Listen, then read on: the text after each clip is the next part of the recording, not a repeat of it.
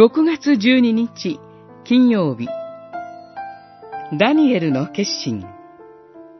ダニエル書一章。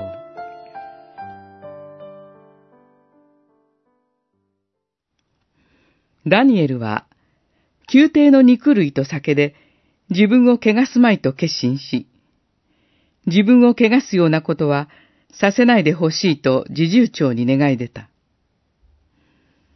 神の恩計らいによって、侍従長はダニエルに好意を示し、親切にした。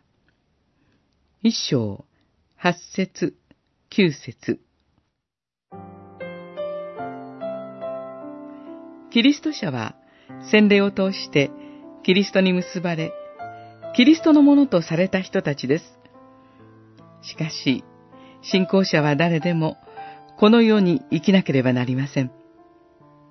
信仰者が世を生きることは安全なことではありません。なぜなら、世はいつも信仰者たちを主なる神から離反させ、自分のものとしようとするからです。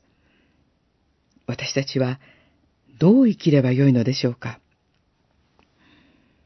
ダニエルたちはバビロンに捕囚となっています。バビロンの王は神の民である少年たちに、カルデア人の言葉と文章を学ばせたとあります。つまり、バビロンの思想、価値観を少年たちに植え付けて、神の民としてのアイデンティティを喪失させようとしたのです。しかし、そのような中でダニエルは決心しました。自分を汚すまいと。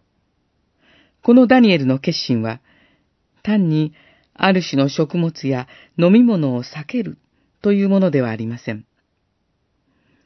異教の地であるバビロンにあって、神のものであり続けるという信仰の決心、決断です。